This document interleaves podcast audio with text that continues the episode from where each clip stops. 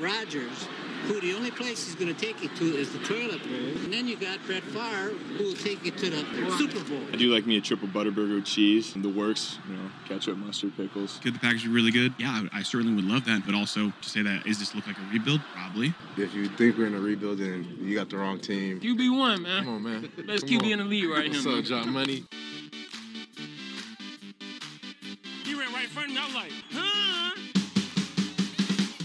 What's up, guys? This is Jeff Janis. And Janis, does he stop it? Oh, please!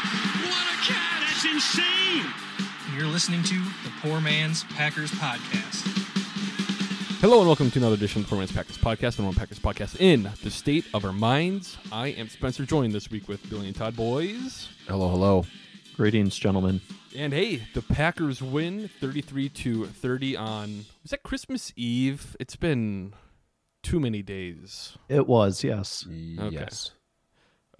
A magical experience. Packers are now 7 and 8. They beat the uh there was a little curse going on there. I think the Henry Pearson curse where we activated Oh. him for the Chiefs and the Lions game and we won and then we didn't activate him these last two and we had lost. So it was nice to see that we were able to overcome uh, the departure of Henry Pearson on the team and still win. But yep, still 90% chance to make the playoffs if we can beat the Vikings and the Bears to finish off the season. yeah, we'll get into the game. I don't know. It was obviously another kind of the perfect encapsulation of the 2023 season for the Green Bay Packers. Kind of, if we're going to win, that's the kind of game you want to with the defense falling apart. But this episode we'll talk about the game, offense, defense, take news. I mean, you had to see this coming, especially after today. The Jaire Alexander news being suspended for a game. We'll talk about that because, hey, we've been pretty good about covering that all year and knowing something was up. Um, what you will have is kind of idiots and Packers trivia, and then of course preview the Viking game. Uh, but again, starting things off, Packers win thirty three to thirty.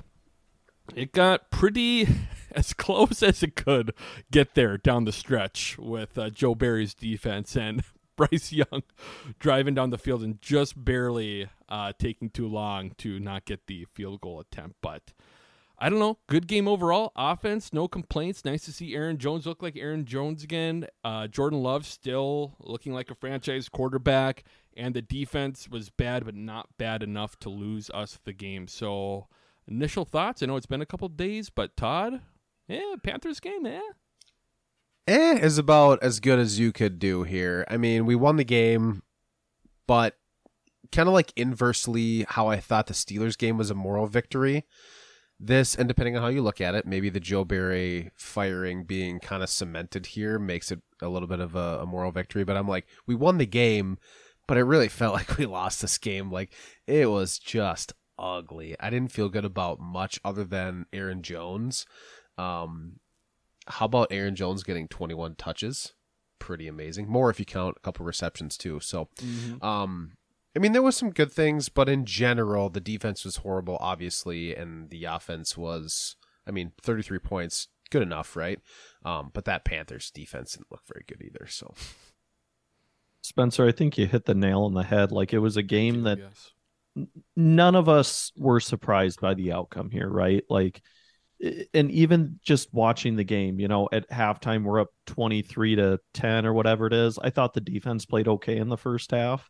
Um, and my sister in law was kind of in and out, kind of watching the game, kind of watching my niece, um, getting stuff ready for Christmas, whatever. Comes in at halftime and sees we're up by 23 to 10 and makes a comment about, oh, I mean, this this game is over, right? And me and my brother, first game we've gotten to watch together all year, and we're like, no, not a chance. and even through the second half, we're sitting here, you know, they're up 30 to 16. And my brother and I are like, it's too much time. Here, here's what's going to go down. They're going to go down and score. We're going to get the ball back. We're going to have to punt or something. They're going to get the ball back, go down, score again. And then do we get a last second field goal or not? Or else we're going to overtime. And that's almost how it ended up playing out. It was an odd game for me too, watching because I was driving down to Iowa for Christmas. So I'm like searching, trying to find an illegal stream while driving. I ended up listening like the first the first 10 minutes or so of the game. I just listened to Tom Grossi reacting to it because that's like I couldn't find a live radio feed even of Wayne and shit. So I had to just go with that. Where I didn't even know about the whole uh, coin toss thing until I think after the game or like halftime, kind of catching up on stuff. Were you guys aware of that during? I didn't game? catch it either because I could not get my illegal stream going. I don't. Yeah, so I didn't get the illegal stream going. I mean, not that it was illegal; it was just a stream, Yeah, perfectly yeah, yeah. legal. Yes. Um, but I got to the stream shortly after the the kickoff. I think I missed the first play, but I don't know that the announcers knew anything, or if they did, they made they might have said something, you know, before the kickoff. But there was no discussion that I was aware of until after the game. Yeah, and that was weird too because I would have thought there would have been a recording. Like Demovsky and Schneidman, the way they were talking about it, like it was very matter of fact, but they were at the stadium, so that's probably what they're working off Sure. of. I don't know if there was any actual broadcast of it, but just, uh, I mean, once again, I, the, the way the season has gone is pretty great. You know, we say it every week. Jordan Love, he's the guy. The offense, not a ton of worries there. You know, maybe patch up the offensive line in the offseason, find a running back or whatever. But God, it's almost like the whole what is it monkey paw thing where it's like oh i the defense whatever you know i just want to have a good offense and have a quarterback. And then it's like the defense is one falling apart and playing poorly but now the drama and the shit around it it's like and i've said it before this year but it's like remember this this offseason when everyone was so happy to move on from aaron rodgers and all the drama he brings? It is much worse this year and it has to do with actual football going on which was not the case with rodgers over the past two years for the most part I don't know that it's worse, but I agree. There's certainly still an awful lot of drama, and it's it's still stupid bullshit that I don't think we should have to deal with. Some some dude going rogue and going out to the coin toss when he's not a captain, and nearly botching the call and forcing us to kick to open both halves. Like it's just it's unacceptable. What's this worse though is some dude is the highest paid corner in the NFL. yeah I And mean, and like this is a that's week after the. De'Vondre Campbell shit too. You know, that's what we were talking about a week ago, and now the Jaire thing pops back up. It's just, Like if if this is that dude, who was the dude from Alabama who was the corner that was like, you know who I'm talking about? Is it something? Was it Brown? Something? Was it Malcolm? oh Tony Brown, Tony Tony Brown. Brown. If it's Tony Brown, it's like, yeah, dude, see you later. But it's Jaire Alexander. Like we gotta, we're freaking tied at the hip to this guy at least for another year. I mean, I don't know. And then It I, sucks. I put it out on Twitter, and it's not like I'm actually getting on Gutey for it because I obviously I would have signed Jaire Alexander. You know, Right. I I don't know. Maybe I would have waited to actually see him play with that busted shoulder before making him the highest paid player. But he made Jaire the highest paid corner. He made David Bakhtiari the highest paid left tackle. He made Aaron Rodgers the highest paid player in NFL history a year before trading him, and we're still obviously seeing those side effects. And then the guy who he didn't want to make the highest paid at their position was Davante Adams, who his deal now looks like an absolute steal. Again, I probably would have done most of those things as well, besides the Davante Adams thing. But it's one of those where it's like this hasn't really worked out as well as we would have thought of. But getting into the offense for this game, starting things off with Jordan Love. I mean, Jordan Love again. Like we, it's it's nice that it. I was thinking of this. Like it would be funny I if I was better at like video editing and shit, like I used to be. Um, I'd make like a fake thirty for thirty commercial for like the four games in the span of whatever it's going to be, maybe forty years, where the Packers thought they didn't have a quarterback. Like remember remember the mm-hmm. month of October? it's like all these fans just distraught. Like, yeah, I really didn't think Jordan Love was going to be the guy. And now it's like holy shit, like it would be called like what 4 weeks in October, like something like that where the when the Green Bay Packers didn't think that they had a quarterback, but look at us now. After a long time coming, the Packers I- finally have a franchise quarterback. Can I ask you guys a question? How Yes. much do you think it matters? Okay, you get a quarterback and you let him sit for a couple years and actually learn behind somebody. Like, how much you guys think that matters? Because I tend to think if you like, okay, so uh Caleb is going to go to the Bears, right? And he's going to get thrown to the Wolves week 1, right? Maybe they hold off and they have a You know, maybe somebody's in there for weeks. f- four or five weeks, right? But he's really going to get thrown to the wolves in year one, right? I really honestly believe like there's a lot of QBs out there that could have been at least their potential could have been unlocked, right? Because all these guys have potential that are first round picks. All of them do. With a quarterback, I feel like you throw him to the wolves early, and like they either sink or swim. Like CJ Stroud is swimming, right, for the most part. And then you look at guys, if he's not playing, if Bryce Young isn't playing the Packers every week, he's not putting up 300 yards a game, right? Like that's not happening.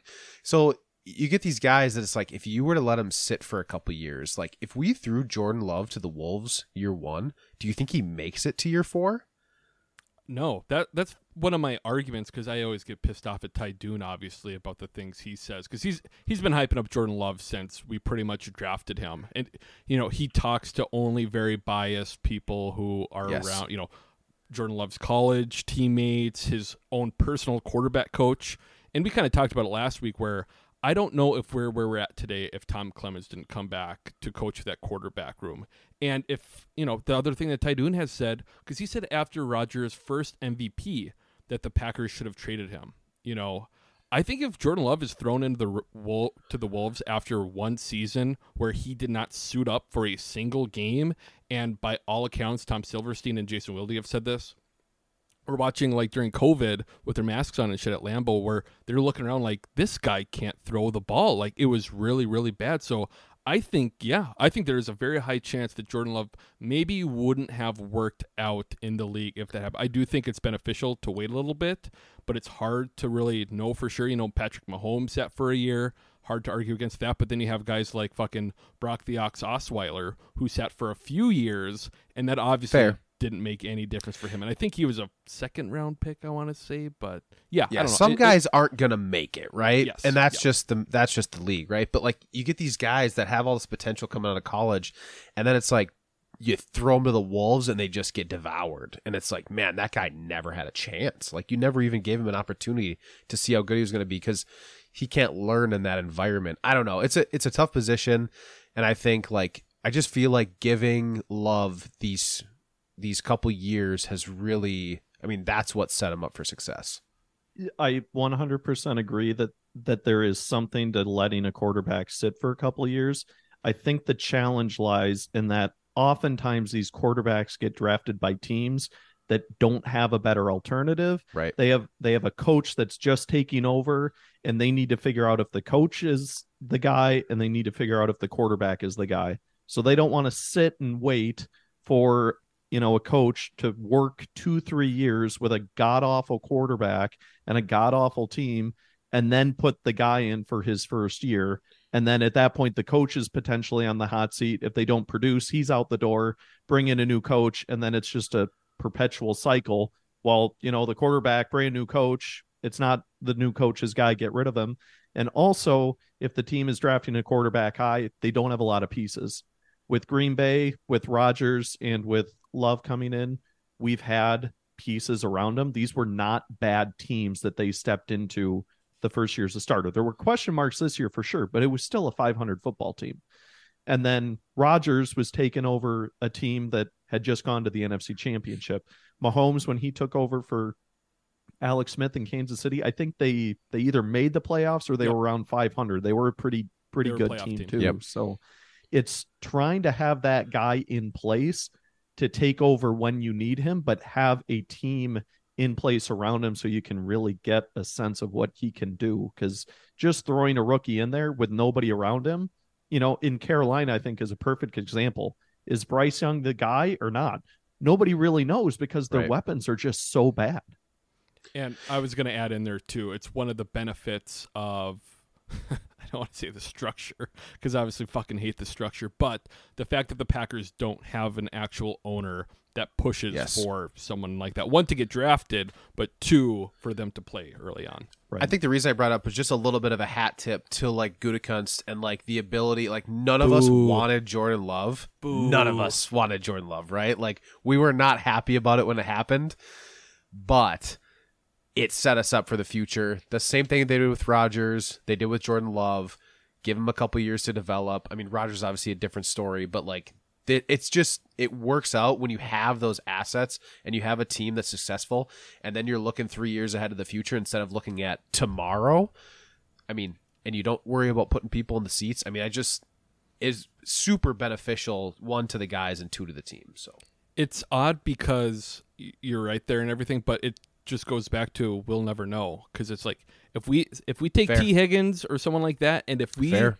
If we just win one Super Bowl, you know, if those top three picks of fucking Jordan Love, AJ Dillon, and Josiah Deguara were different, and it's not like I've totally broke down that entire draft class.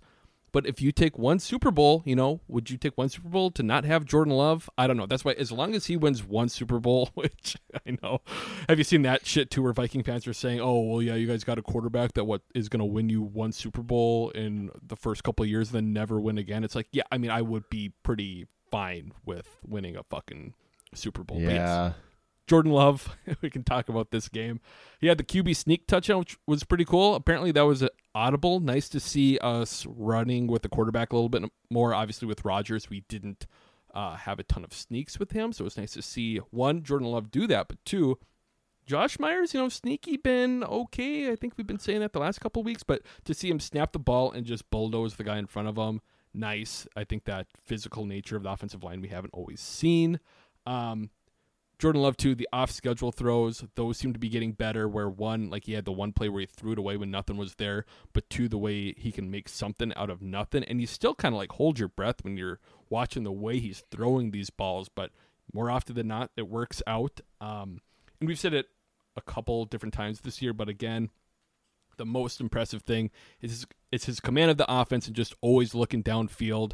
This game too, watching like the highlights back and everything, it's like you could almost just like keep uh, like balance a glass of water on top of his helmet because he's always just looking downfield, keeping everything ahead of him, and not getting too ahead of himself. So I don't know Jordan Love. I mean, we talked about him quite a bit, but good, no complaints. Again, he's one of the last things I'm worried about. With it's it's crazy that so quickly we're able to not worry about the quarterback position. You know, it's been fucking decades now since we've really had to. So I don't know. Do you guys have anything else on Jordan Love? We did talk about him a, a bit. I think it was. I think it was a little bit tougher day for him just with his receivers and just not having a lot of options. I think it shows up in the stat sheet, especially in the second half. There just wasn't a lot of options. The Panthers knew that. They only had a couple guys to guard. I mean, it really wasn't. I mean, it's a it's a little bit of a tougher day when you've got you know uh, Bo Melton is your number two receiver, right? I mean, that's just a, it's a little bit of a tougher day. So, um, I thought overall with the adversity of just like all the injuries and not having anybody out there, I thought he played pretty well. I mean, it was a it was a good day for like you said, like I just don't worry about him, right? He didn't do anything wrong, right? There, I no bad throws are really sticking out in my mind either. No picks. I mean, it was a good enough day for Jordan Love. It's just, yeah, in general, that offense could use a little bit more uh, uh, talent injected into it with all these injuries. Yeah, Todd, I think you you touched on it with going into the game. What were our expectations, right? Like, if you think about when we were sitting at the beginning of the year, who were our supposed top five pass catchers? Watson, Wicks, Reed, Musgrave, Dobbs, in whatever order. We started that game without three of those dudes, and we played half of the game without four of those dudes. Mhm. So, to your point, to be playing with um, Dobbs, Tucker Kraft, uh, Samori Toure, Bo Melton, and Malik Heath, I mean, that's not a ton of help there. Granted, Aaron Jones had by far the best game by a running back this year, which was a big help, but you know, kind of temper expectations. He's playing with a bunch of guys he hasn't played a, a ton of snaps with this year, but he was still throwing with anticipation. He was still on time. He was in rhythm and still making good throws. And, you know, this is something that you're only going to see watching the All 22. The only thing that I can really see in his game that he needs to clean up is some of the footwork, some of, Yeah. you know, maybe an act, extra half mm-hmm. a step, you know, on a hitch or something, or, you know, falling away a little bit as you throw. But that's independent entirely of whoever you're throwing to for the most part. Maybe you have an extra hitch because you don't quite have the timing down, but um, still a lot to like from how he's performed the last several weeks. And, certainly can only see him improving, especially if Tom Clements comes back as quarterbacks coach next year. Yeah, that'll be interesting to see. And you mentioned it there. Moving on to pass catchers. Hey, I've I've given one Jason Vrabel a lot of shit throughout the past year. I mean, the a lot of the coaches in general. But I'm not going to be a hypocrite. The way Bo Melton was able to just step in, pretty impressive. Obviously, Malik Heath the last month or so. Yeah, I mean, pretty much all year he's been fine. I mean, he's had a lot of drops and maybe a couple miscues, but hard to you know be pissed off with these guys stepping in and the offense still putting what the most points on the season, second most points on the season, I think. It's got to So- be the most. Yeah, but yeah, Bo Melton.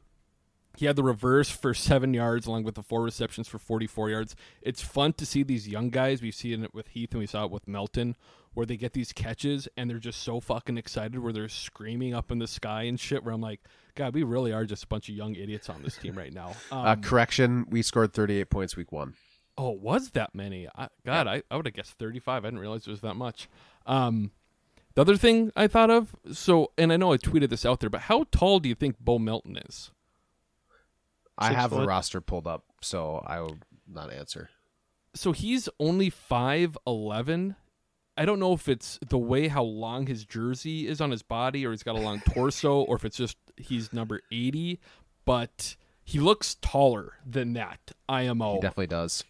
um Dobbs had a huge I mean not he he just appears in spurts. We've been saying it all year. He disappears and appears in spurts. The touchdown was nice. He threw the ball in the stands. I think after the game he said uh that uh he knows he's going to get fined for it, but he just had to do it. Do you guys know the um how the spike was invented? How the spike was invented? I have no idea. Oh, I'm surprised Billy doesn't know this. I forgot what team and what player, but back in the 70s or 80s, the NFL started fining guys for throwing the ball out into the crowd. So guys stopped doing it. Well, this guy scored a touchdown, and he was going to throw it out into the out into the crowd, but he's like, "Shit, I can't do that." So he threw it at the ground, and that I'm was only making four hundred dollars this game. Yeah, I exactly. cannot afford I gotta, a fine. I gotta uh, do a house call for my plumbing shift after after the game. But yeah, so that's how the spike was invented. That's like, I don't think we talked about this on the That's podcast hilarious. before. Did do you know how the high five was invented? Did we talk? I, Oh, there's a history of the high five video that I've seen, but I cannot remember it. It was a baseball thing, wasn't it? yeah. Yeah. It, it's crazy to me that the high five just hasn't always been like the high yeah, five feel like is cavemen fifty were years probably old, doing the high the high five, right? Like, Yeah. it wasn't 50 years ago, right? Like, or even people saying like "Let's go" for shit. Like that started from like Fortnite, like eight years ago. I don't know, whatever. Human. there's grandparents out there that are like, I can't believe these guys don't know about the high five. Like, we never high fived when I was growing up. Um, the thing is, I feel like there's some old timey baseball player that played back in the 60s or whatever and was like, Yep, that was me that invented the high five. And it's like he's absolutely convinced but, of it, but there's zero chance that you can ever. I'm pretty prove it. sure E ESPN did like a 30 for 30. It wasn't a full thing, but it was like a short on the was- high I think it was a famous baseball player that it, was it. Uh, was it the Houston manager that just retired? I want to say it no could have been him. I could be wrong. Whatever. Why, why does that sound familiar? But at any rate, we're getting off track. Yeah, well, uh, that's fine. Uh, Dobbs also had that one big pickup too, where he fumbled, and we were able to still pick it up. That was nice. Yes. Um, Wicks had the touchdown, got hurt, tried to come back in the game. He was on the sideline on the bike and with his helmet, trying to like make sure or try to get up enough strength so he can go back in. Was never cleared to go in. Jayden Reed also was a um did not play in this game. He was banged up. I was a little surprised by that and kind of pissed because I put in some player props the night before, assuming he'd be in there, and he was not. And then stick with the pass catchers too. Tucker Kraft. I mean, God, I fucking love him. Um, sounds like there's a chance that Musgrave will play this week against the Vikings, so that'll be cool to actually see both of them out on the field. Uh, Tucker, he had that hurdle again where he tried to jump over a guy. I, I wonder if he's going to just attempt that just about every week here. At this Um, point, you have to f- like fake the hurdle and run him over, right? Like you cannot. Yeah. The guy this week, whoever the defender was, didn't even lower his head. He was like, "This guy's gonna try and jump over me." I've been watching film every time down the sidelines. And Kraft, he played 92% of the snaps in this game, too. I think Ben Sims only had like 20 or 18, who have, was the second most. So, either way, I don't know, very impressive. He had the one kind of drop on the third down along the sideline. Um, didn't look like a drop watching live, but the way he reacted and put his hands on his helmet, I'm like, ah, it's Tucker taking taking the blame for that drop ball. Um, and then yeah, the huge, huge play to get us down into field goal range to finish out the game too. That was pretty cool. Breaking a tackle, getting us down there once again, something we haven't seen from this offense in a very long time. and a hell of a throw too on that on that ball to to Kraft to set it up like in between two defenders zipping it in there that was another throw from love where i went wow um the other play that i wanted to talk about and you mentioned it spencer was the touchdown to wicks that was a second reaction play where wicks ran his route love stepped up broke the pocket and Wicks, you know, impressive for a fifth round pick or whatever he was, rookie receiver. Obviously, he's had a ton of playing time this year, but to have that connection and just, you know, have the chemistry with love, like, and understand I got to go find a find a place to sit down and let love make a make a play and find me. It was impressive to see. I mean, it's something that we saw a lot with Aaron Rodgers and, you know, Jordy or Greg Jennings or Donald Driver, Davante Adams over the years. I don't know that we've seen it a ton this year with Jordan Love, but I feel like that's the next step in the progression here, right? Just keep building and continue to add to the repertoire of the passing game. I have two things. The first one's really Okay, quick. okay. Uh, Aaron Rodgers would have loved Dontayvion Wicks. I was thinking the same thing. he yeah. would have loved him. Yeah. The off the off script plays and like just like the catch radius and everything. He's awesome. My other thing is, am I crazy to think like, okay, Yes. Samori Toure has had his moments, but like, it's not working. It's not been working for a few weeks. Bo Melton, four for forty-four yards on six targets. Samori Toure, two targets, nothing, zeros across the board. It's the same thing. Drops are happening previous weeks too. I'm just like, can we just maybe just shuffle this around a little bit? And I, I did text you, Spencer. I want to see Grant DuBose. If he's not ready, fine. But like, I don't know that Samori, and granted, this week was an anomaly. Everybody was hurt, but like, I don't know that Samori is really seeing the field the rest of the year. Unfortunately, well, And when could- he has, he hasn't shown that he deserves to see. he's the dropping field. the ball. Well, what I said to you, Todd, was yes, we can get upset about that, but we're literally talking about the seventh receiver. I on know. this team right now. I you know, but it's conceivable. Bo Melton's probably not sticking around, right? Yeah. DuBose could Well, stick around. Maybe Bo Melton. I mean, after this week, maybe he does stick around actually because he was pretty productive. I think it's a thing where Samori Toure, I'd like to move on from him, but we're so banged up at the position. Maybe, you know, swapping him for Bo Melton on the practice squad, sure, Right. but I don't think anyone's coming crawling for these for these wideouts here. Um running backs, Aaron Jones, AJ Dillon, Patrick Taylor, Aaron Jones, you know, we already said it. Great game. Best game since week one. Nice to see him look like himself again. Um and yeah, it was once again you know, I, I've gotten on AJ Dillon a bunch this year. Uh, great game out of him. Once again, giving us 1.7 yards per carry. I know that thumb probably slowed up his legs carrying the ball, but you know wasn't able to produce.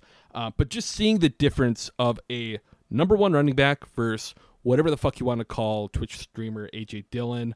Uh, Patrick Taylor actually outsnapped AJ Dillon this game too, which I guess isn't too much of a surprise, just because he's a very good pass blocker and AJ Dillon has that broken thumb.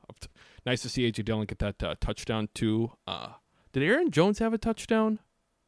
No, Uh, no. Okay, well I'm glad AJ was able to do that. I'm sure he got his followers up for that. But anything else with the running game? I don't think there's a ton to add here. Nice to see us actually run well for the first time in what seems like quite a few I- weeks. I need to defend AJ Dillon. I think for the first time all season, I'm going to cut him some slack on the game on Sunday. It seemed to me that he wasn't completely comfortable with the thumb, trying to hold the ball and figure out how to protect it.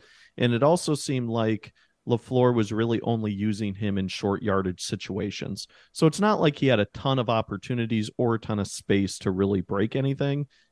And also, to your point, Aaron Jones had a great game, so continue to feed the hot hand. I think if you put AJ Dillon in a time machine and you just sent him back 30 years, he would be a rock star. Maybe 40. He might have to go 40 years back. He would be a rock star, just how powerful he is. Nobody was fast back then, right? Nobody moved laterally, right? So you don't have to worry about it. So I don't know. Maybe, He's a- but he- I think if you sent anyone back that far, they'd fuck. Renaissance man. Patrick Patrick Taylor would blow the doors off of the 1940 NFL. You know what I mean? I, and I know I think Samori Toure 80 still has the same That's stat 80 line. years. whatever. I, I don't know. Sam- Samori Toure, same stat line. I don't think we're getting anything better. yeah, Samori. Okay, Samari Toure might be an exception. I don't know. AJ Dillon's fine. It's just fucking. He is fine. He when he runs, I mean, he was serviceable. He ran hard these last few weeks, which is more than I thought prior to that and at the beginning of the year, like and last year even. Like he actually ran hard this year. Give him credit and like he did lower his shoulder, but like when you see him out in space, if it's not a reception where he's down the field five, ten yards already, it's like oof. He's getting 3.4 yards on the season. Uh, He he's not a good running back. He's just not a. He's But he- he's but the as a most two, he's, the most okay. confusing pass catching. No, no, he's not even good. Jamal, let's look at what we're comparing number two running backs. Would you rather have Jamaal Williams than AJ Dillon? Would you rather have James Starks Yeah, but- then AJ but you Dillon? gotta say- Would you rather have Brandon Jackson than AJ Dillon? I would say I'd rather have all of those guys than AJ. Dillon. Average number two though. Like those are good number twos. He's an average number two. I don't even know. Even I don't know. He, it's. I mean, it's the old cliche where what you need. You need three yards. He's going to get you three. You need six yards. He's going to get you three. You know, that's just who he is. You need one, he'll Yeah. get you one. yeah, yeah. Uh, the offensive line: Walker, Yosh, Elgton, Myers, Runyan, Tom, and uh, Sean Rhyan again too. Yosh only had one snap. Rasheed Walker again had a halfway decent game. So I'm still thinking we're. A lot of people are saying maybe tackle isn't going to be as high of a need. I find that hard to believe. I'd rather get a premier tackle to throw in there because, especially next year, Yosh won't be back. Zach Tom's going to be the right tackle, but I don't know if I want to go into, and I don't want to get too ahead of myself. But I think the next three years are going to be our best chance to win a Super Bowl over the next 10, perhaps, just because of this young core that we have. So I want the least amount of question marks on offense as possible. So I don't think we're going to bring David Bakhtiari back, but I also don't want to go into training camp with a battle of Rasheed Walker, Caleb Jones, and Luke Tenuta going on at uh, at tackle. So I don't know if you guys have anything to add with the offensive line, but I agree with you in the next three years idea of just that like this offense could explode here in the next t- two years for sure. Um, and to eliminate all the question marks, I think if you don't bring Dave back, right, if he if it's looking like he's not going to be healthy going forward, whatever the case may be, or maybe if you do bring him back, still draft an interior, you know, in the middle rounds, or have Um, or have like an injury clause in whatever contract you fucking give them. Exactly. Yeah, exactly. Something like that. I, I'm all for shoring up the offensive line because year in and year out in the NFL, if you have a good offensive line and a good defensive line, you're going to be successful, right? I mean, those two things seem to matter on average more than anything else. Obviously, good quarterback is a huge part of it, but in general, I mean, I agree with that sentiment of like, hey, let's just let's shore it up. Let's get rid of all of our weaknesses on offense. Yeah, and that I think that was kind of the most um, depressing thing about the 2014 NFC Championship game is because that was probably the best offensive line in Packers history with uh, Bulaga, Sitton, Corey Linsley, T.J. Lang, Linsley, yeah, and, that's right. yeah, Bakhtiari or Blag, whatever I didn't name there, but yeah, Billy. I thought the offensive line played well. Running game was productive, and Jordan Love was kept really clean. They only had that one sack, and I didn't. I I know I saw a replay on Sunday. I don't remember what exactly what happened. I don't know if they sent one more than we could block, or if it was a breakdown up front. But other than that, it seemed like he had, you know, plenty of time to sit back there and pick them apart. But I agree with you. I think the offensive line it needs to needs to be addressed to some extent in the offseason. But I was just thinking, like, if you were to take the offense right now, even with the offensive line in the condition it's in, if we had a top, let's say a top 10 to 12 ranked defense, where do you think we are in the NFC? You think we're a two seed? I mean, Yep. the NFC is not, it's not that impressive Yeah. this year.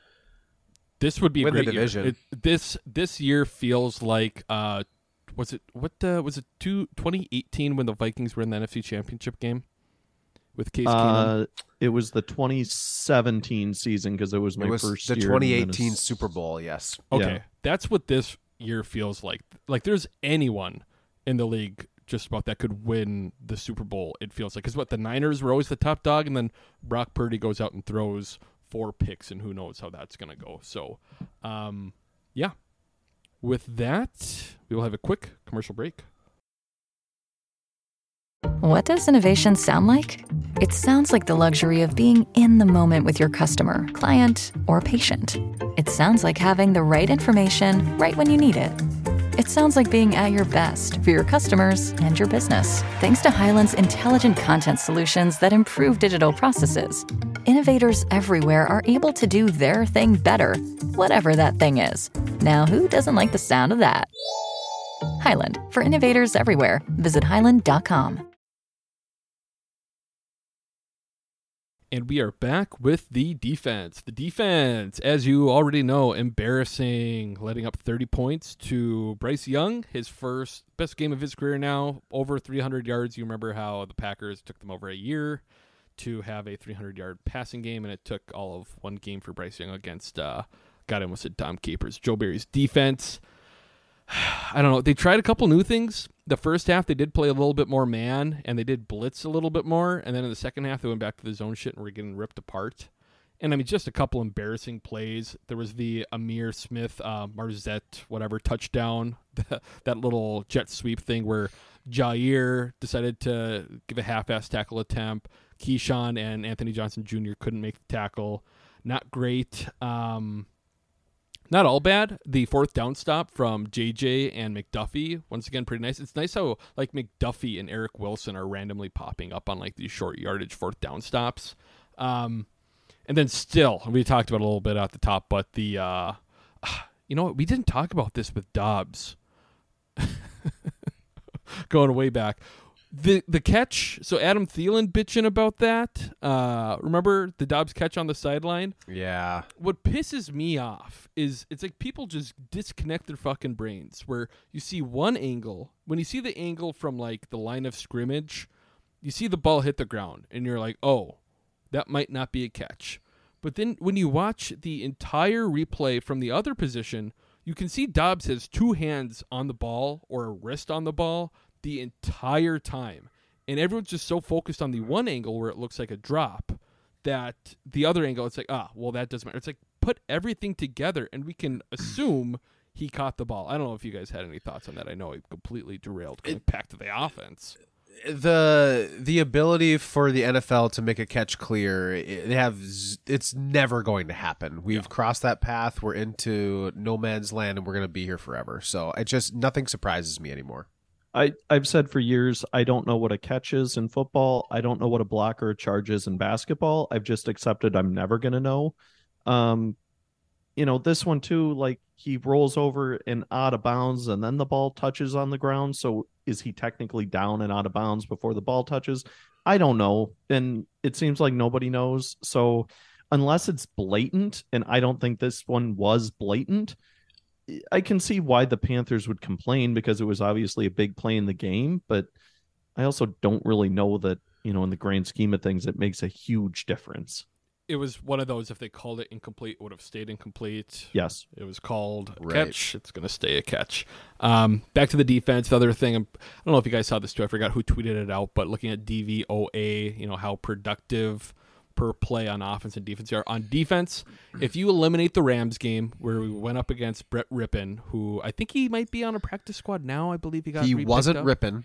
Wasn't Rypien. If you get rid of that game and that defensive performance from the Packers, the Packers are the worst defense in the NFL per. You play. also you you also have to rate. You have to weight that DVOA based on more mm, recent Math, games. Stats. Get more weight. So data is that is that an appropriate way to do it? I don't know. No it it feels like you're trying to invent a stat to prove a point. Like nobody needs that stat to know that the Green Bay defense sucks.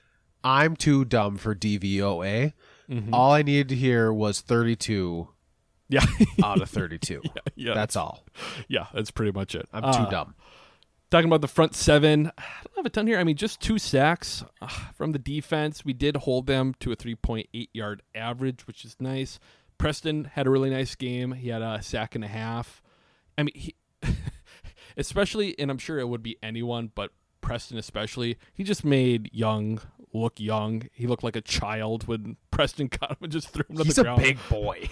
when he's and Bryce Young is not a big dude, but like when or sorry, when Bryce Young is not a big dude, but Preston, like when he comes around the corner, mm-hmm. just barreling slowly, it's like, oh, that's a little that's a little freaky. I think I've talked about before. Preston almost has like the natural um, fanny pack. Like he's had a paunch on his Oh, belly yeah. for a while. Like you can always see his belly. He's like button. if Julius Peppers was eating good. yeah, yeah, pretty much. And something else too. That I think it was Robert Smith was the color commentator on this game. Every quarterback hit, and I think there was multiple flags for unnecessary roughness or late hit on the quarterbacks, whatever. He's like, oh, he put his body weight on him. It's like, no, he didn't. It, just hitting someone isn't body weight. It's Ugh, everything sucks with the NFL now. I wonder if we're gonna get to the like what the NBA's dealing with with the flopping, and I think it's kind of happened a little bit in the NFL, but not something that our defense really has to worry about because we play patty cake half the time when we're trying to make tackles. Um, yeah, I didn't have anything else really with the front seven there. Uh, McDuffie, I still yeah, I would, yeah, McDuffie. That was the one thing I wanted to talk about. so De'Vondre Campbell last week kind of talked about that, how he tweeted how he's not going to play hurt anymore. Well, he didn't play this week. Um, I don't think he's probably going to play this week either, which is fine because I think fine. McDuffie's better, and I've always kind of liked McDuffie's. You know, it's up and down, but it's mostly up. And once again, he's someone who at least plays with that energy that you're looking for from your inside linebacker position. So him and Quay together could be a lot worse, especially in the run game where McDuffie has played pretty well. Watching Isaiah McDuffie, I think he had a couple nice plays where he's reaching on the outside. One with LVN, one with uh, who was it? Enagbare, right? So Yep, it's like yep.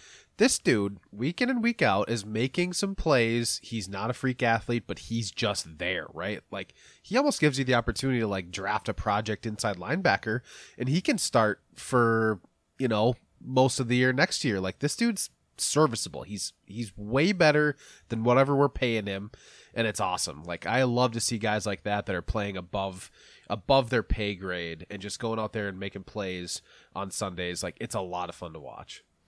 The defensive line too. It's been interesting. The it's pretty much Kenny, Wyatt, and Slaton who get the majority of the snaps now. Karl Brooks is taking a bit of a backseat, which I don't know if I completely agree with. I don't know fucking anything either, but I keep waiting for Devonte Wyatt to turn into a thing. And then again this week he had a fucking knucklehead play where he jumped on the pile. It's like, what the fuck are we doing? Okay, dude? but that play, two guys jumped on the pile before him. He was the third there, and neither of those guys got in trouble. So that's also He bad. was also two two steps after the other two and probably two hundred pounds more than the other guys. But they literally, it's a live ball.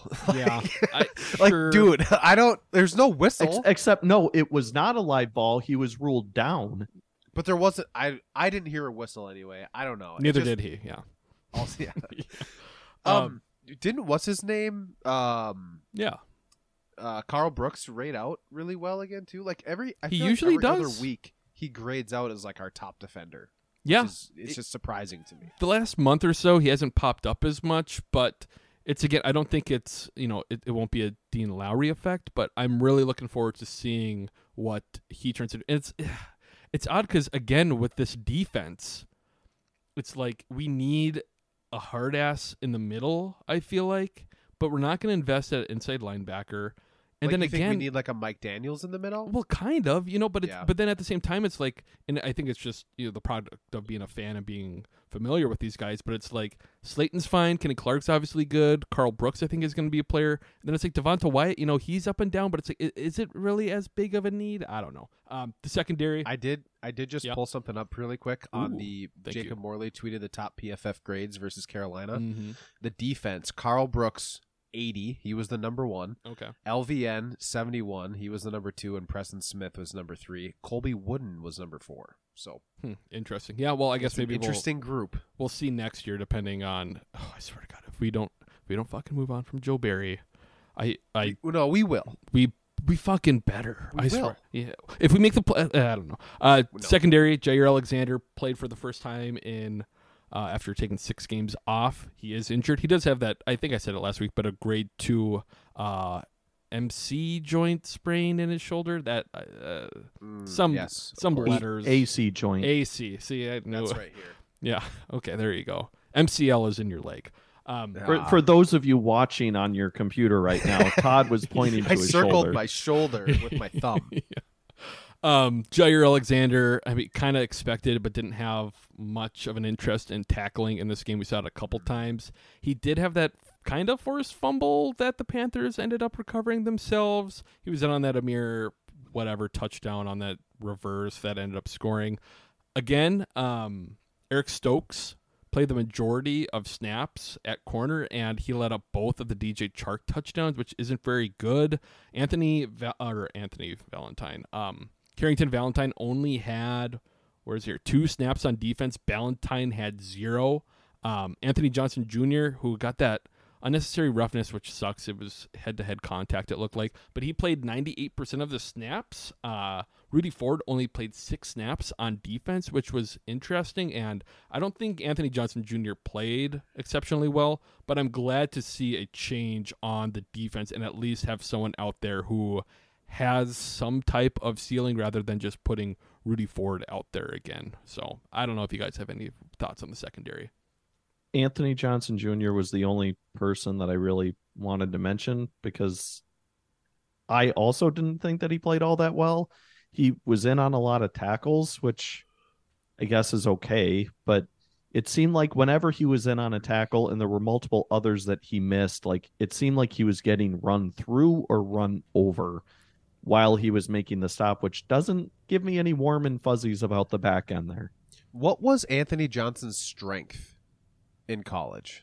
Well, that's the thing with him because he is the ultimate project. You know, he only played Right. safety for one year. He's another decent RAS guy. I think they've talked about his instincts Okay. and playing the ball, but I don't know if there was a huge like definition on what he is as a player coming. Obviously, he was a seventh He's like a too. The, it, the the issue that I have is that he's just like a guy, right? There's nothing that you're like, oh, Atari Bigby, like he's gonna smack you, right? And then you got other guys that you're like, oh, they can cover, and I'm like Anthony. Davis, I'm like, what is he good at? Like, what is he?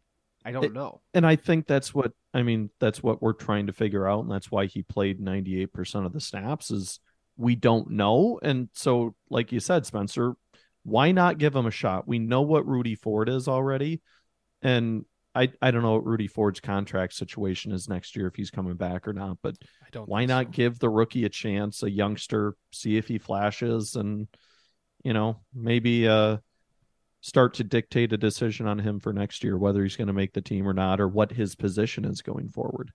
I would I would guess, barring drafting a safety, which seems very likely. Which I think I've We said that last year. yeah There was right. nobody to draft last year. though. Yeah, there was there really wasn't because uh, it was Brian Branch. Brian Branch, and we decided not to take him. hey, if hopefully if if things line up correctly, we did send a Christmas card to Tyler Nubin and his wife, fiance, or whatever, the safety of the Gophers. So if if the Packers draft him, I'll be so happy because I'm going to bother the shit out of my girlfriend, fiance, to um convince her friend to have her husband come on my, my stupid fucking Wait, so podcast. your your fiance's friends with Nubin's my my girlfriend my or fi- fiance my or wife or fiance's school friend Okay. they're in law school. Her husband is Tyler Newbin. Oh, they're married. Yes. So you need to have a dinner date. You should host a dinner party. yeah, well, that's the thing. That that's what uh, they had been talking to because she's like, "Yeah, I'm not going to be on campus. We're going to be in Florida for while he's training for the draft and shit." So it's like, God, that's cool. It's like it's a real life thing, huh? These these people actually exist in the wor- real world. But uh, yeah, uh, I don't know safeties. We'll see with Anthony Johnson Jr. I still like the potential from him. Again, Ryan Downard's talked him up to the safety coach. How every week he's getting better because he's actually learning the position. He probably hasn't even played 16 games at safety in his life. So I would just like to see like a thing. Like, what is your identity? He had a like, I pick. hope that he has an identity, and if it's ball skills, great. But I don't know. we'll see. It's very, very, you know, young in his NFL career. Uh, special teams. Totally. Anders missed an extra point. LVN had the rush roughing the punter. Again, it's just Rich Bisaccia keeps getting away with this. Yeah, I didn't see a good replay. That's that was running driving. into, but I think it's since That you seemed to be the hit the, complaint. plant leg, it's Mhm. automatically roughing. But it was like he just fell. He even like turtled Oh to try and not hit him. I- clipped that plant leg. I never saw a good replay of it, but I don't know. I'm still in the hashtag. You know, there's so much crap going on, and Matt's just such a baby when it comes to this shit where he's not going to move on from Rich. But the special teams have not been better, and I just keep saying it. If if you gave Maurice Drayton these same players who have experience playing special teams, I don't think it would be that much of a difference. But whatever, we'll see. Anything else in this game before take news? Maybe we could get a second special teams coach to coach up extra points. Well, that's okay. that's kind of I- the thing too. I- we we I have an think- extra assistant special teams coach Oh. than we had in the past under Rich, but and it's still not enough. We have an extra coach, still not enough to. How many coaches shit. do you need on special teams? Does anybody know what the average number of like two, right? Two wasn't enough. Now we're up to three. I don't think four Okay. would be enough in Green Bay apparently to get it turned around. But yeah. A- apparently, One I- per I, guy. Apparently, I just need to defend everybody that's getting hated Oh. on this episode because Oh, don't. the missed extra point. Who are you defending? It's not on Rich Bisaccia. It's on the long snapper. It was a high snap. Sure. So until Rich Bisaccia, and I'm sure Rich Bisaccia is telling this dude, "Hey, don't snap it high, don't snap it low, snap it on the money." Like So you are blaming it on Matt Orzech. What about what about how we lead the league in penalties on special teams? Right. So that absolutely 100% Rich Bisaccia. But do not do not come in here with bold claims that we need to have a separate extra point special teams coach because he's going to teach Oh, Matt I kinda Orzech like to it, not though. snap it high. It was my idea, so obviously I like Yeah, it. Let, But let's just hire somebody that's going to coach the team to not have a bunch of bonehead penalties. Well, hey, let's hire somebody who hires good coaches. who I I can't look it up, but who was the long snapper for the Panthers in this game? JJ Jansen. Probably J.J. Jansen, who was the Packers long snapper back in 2010, 2011. I know, and we traded him I for a conditional seventh round pick. I think he was only like a training camp guy though. he was, and we were going through injuries at the time, and we ended up scooping up Brett Goode then as well. I want to say, or uh, there was some shit going on, but Friend either way, program. we could have had a long snapper, and now we've gone through Hunter Bradley, uh, fucking the guy we had last year, the guy from Iowa State before that, whatever. Either way, yeah, take news for the week. Football time.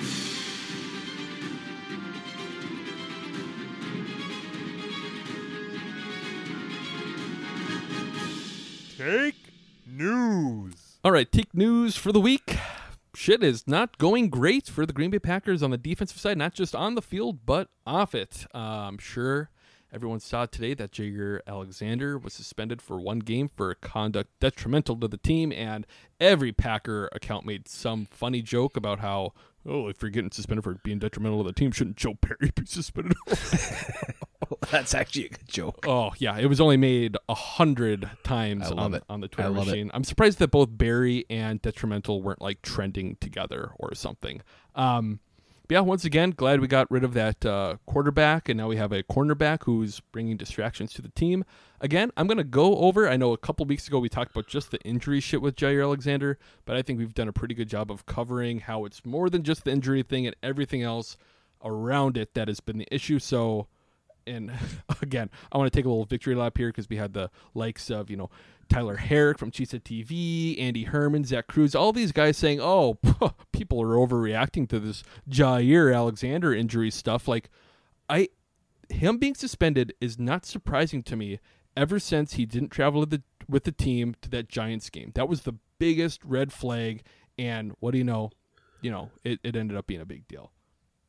So here is the full timeline, I would say, for Jaire turning into a distraction. And it goes further back than you might think. First off, if you remember this time, well, further than that, the start of the 2022 season, Jaire Alexander was not named a captain for the oh, Packers oh, no. for the season. Za'Darius Smith syndrome. It was literally the year after the Za'Darius shit, where after he wasn't named captain, Rob Demovsky asked him if he took it personally that he was the captain the previous year. That year he wasn't. Did you take it personally? Jaire said, Yes, I did. And he was obviously a bit of a malcontent. Week one, going up against Justin Jefferson, he was obviously pissed off that he wasn't matched up against him. He publicly let that be known. Later that season, also the defensive back coach Jerry Gray, the most defense, the most respected uh, position coach for that team, he came out and said that he was running a scheme that it wasn't his. You know, he should talk. The media should talk to Joe Barry about it. And I think that also kind of started this.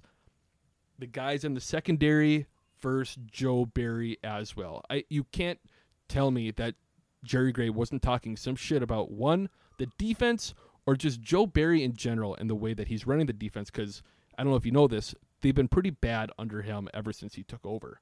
So then we also saw Jaire in 2022 against the Bears, kind of free roaming, doing whatever he wanted in that game. EQ burnt him, um, N'Keal Harry burnt him in that game, but you could see him kind of just free range and doing shit. So then, you know, back to this year, Packers don't have captains this year. We used to have this is the first time under Matt LaFleur where we don't have season long captains. We have a new cap set of captains every single game, and we obviously saw that on Sunday where it was Aaron Jones, um, Quay Walker, and Eric Eric Wilson who was the uh, special teams captain. So fast forward, you know, to the season, Jaire has that back injury, and he plays through it. Well, one, the Raiders game he pretty much admitted that he wouldn't have played in that game if he wasn't going up against Davante Adams, went up against him, and then he was banged up again, didn't really play. Then he comes back for the Rams game, which we pointed out at the time that he was given a game ball. This was the first game after Rasul Douglas was gone, and it was Jaire playing through an injury. And I thought it was telling that after the game, Jaire got a game ball. He had a pick in the game, but I don't think he had that great of a game. He he didn't have a pick in the, that game. Are you sure? Positive. Or, I, I, I have his Pittsburgh game. He doesn't have an interception all year. That can't be right. I'm almost positive he had a pick in that Rams game. I'm I'm on the ESPN game log against LA. He had seven total tackles and he had a stuff in the run game. That was it. God, maybe he that- doesn't he does not have an interception this year. He is a forced fumble against Carolina. That's Yeah. it. God, maybe I'm thinking he. I think he tipped the ball up and Anthony Johnson Jr. picked That picked that it is up. what he did. Yes. I think that's what it was. Oh, Anyway- th- yeah, that does ring a bell. anyway, so he was given a game ball for that, and I think that was a s- you know a s- uh, symbolic thing that Matt was doing, where he's like, "Hey, you played through an injury. Thank you for doing that. Also, it's your secondary now. Rasul Douglas is gone." Well, then Jaire doesn't play for six weeks. We talked about that before. He talked to the media and it was all weird. He said that he's not going to play unless he's feeling, you know, like himself or 100%. Yada, yada, yada. Has a weird shit where he says he's going to lie to the media doesn't travel with the team to New York, which again seems to be one of the reasons why he was fine. I'm sure something popped up then. But so then then we get to Sunday, where for those who didn't know, Jaire won. he wasn't named captain, played in Charlotte, that's where he's from. And he went up with the captains. He called the coin toss, got it right, which is, you know, congrats to him. A lot of people think that's really funny that he got it right. But then he said that he wants his defense out on the field, which could have been implied that we wanted to kick, which if you picked to kick, we'd be kicking twice because you have to defer. And apparently, Matt said post game that he talked to the refs ahead of time because there was some hoopla earlier this year where they almost fucked it up somehow again that they had an incorrect like wanting to kick it off or whatever. I don't know. But matt kind of saved the day by talking to the refs ahead of time and it's one of the reasons why it was questioned. But after the game jaire really didn't seem to care too much about it. You know they asked him and he's like oh yeah no one really talked to me. I'm from charlotte. Coach probably didn't know. So right there in the vacuum what did what did you guys think of jaire leading up to this and his conduct on Sunday. Was it worth a suspension, do you think? Or, you know, is, has it been I don't know, what what do you think of how Jaire was? I kind of I kind of agree with the suspension more along the lines of like to send the message of like you can't just you can't just go around and do whatever you want. Like this is a professional football team. When the coach says these are the three captains, those are the three captains. Like just because you were born in Charlotte doesn't mean anything. Like I figure it out. Talk to the coach. Like what? I don't know. Just like I I agree with it in principle of like this is a professional football team. You can't just go fuck around and do whatever you want. So there is uh I will add to this. Usually what they do do is if it is like your, you know, home game for you and you got family coming, they will make you captain. That does happen quite a bit. But I don't know if you remember this about Jaire, but he hasn't played too much this year. And they announce captains on Fridays. So one of those things if Matt knew Jaire was playing, he probably would have been a captain because he wasn't and he has been playing. He wasn't named captain. Billy, do you have any thoughts on if he should have been suspended or how Jaire's been this year? so I agree with you, Todd, that it's one of those deals where this is a professional football team, as well, or so we're told at times. Um, but you just can't go about doing whatever it is that you want to do. Um, second, and Spencer, I, I tried to to express this to you earlier today when you told me that uh, he'd been suspended. But if being a captain means so much to you, you need to act like it. There are expectations that come with being a captain, and going against you know whatever the coach says is not one of them. If the coach didn't make you a captain, maybe figure out a way to be a better leader so that you could be a captain next week if it really means that damn much to you. The oth- Also- oh, you paused. Okay. Yeah. Also, uh, so Spencer, how many captains do we normally name for a game? Is it three? Three offense, defense, and Yep, special teams. okay. game. So does that mean we had four out there at the coin toss? Yes. Okay. So obviously Matt LaFleur in the moment would have known this and recognized that we had four guys out there. And then I mean, I played football in junior high. Hell I was a captain my 8th grade year, not that it means anything. Wow. But I specifically be, remember being told before every game by the coach, okay, if we win the toss, say this. If we lose the toss, you don't say anything. Like it was either we want the ball or we defer. It like it was crystal clear to an 8th grader. How is it not crystal clear to a professional? Well, he So- probably told the captains. yeah, yeah, exactly. Fair. But so then Jaire does all this shit and goes against LaFleur. Why didn't LaFleur just bench Jaire for the entire game? Like, why Yeah. let him play in this game and then bench him for this game? That would be my only gripe here. Give your buddy Joe a chance to save his job. That's what it has to be. So that and that's kind of what I want to get into too, because one, I'm pissed at Jaire. You know, we've talked about it all year, but Matt, honey, what are you doing? Oh, he gives him the honey. Because that so so then today on uh, what is it? It's today Wednesday. Wednesday was the first first presser of the week. So and like we talked about, post game Jaire said nobody came up and talked to him about the coin toss thing. You know, and this is the locker room after the game. No one had talked to him about it yet. So then today, you know, it came out Jaire was suspended. It was Brian Gutekunst putting out a statement. It wasn't a joint statement, but then Matt afterwards said that he was obviously part of it, which I don't know, that part's kind of weird too. I do believe he was obviously part of it, but it's one of those things too where it's like Matt just can't take charge of some of these things. But the presser today too, just just not great. Uh here was one one quote when asked if it was just about the coin toss, he said it's never for one thing, implying other things have happened behind the scenes. Once again, Jaire not traveling uh, with the team to New York.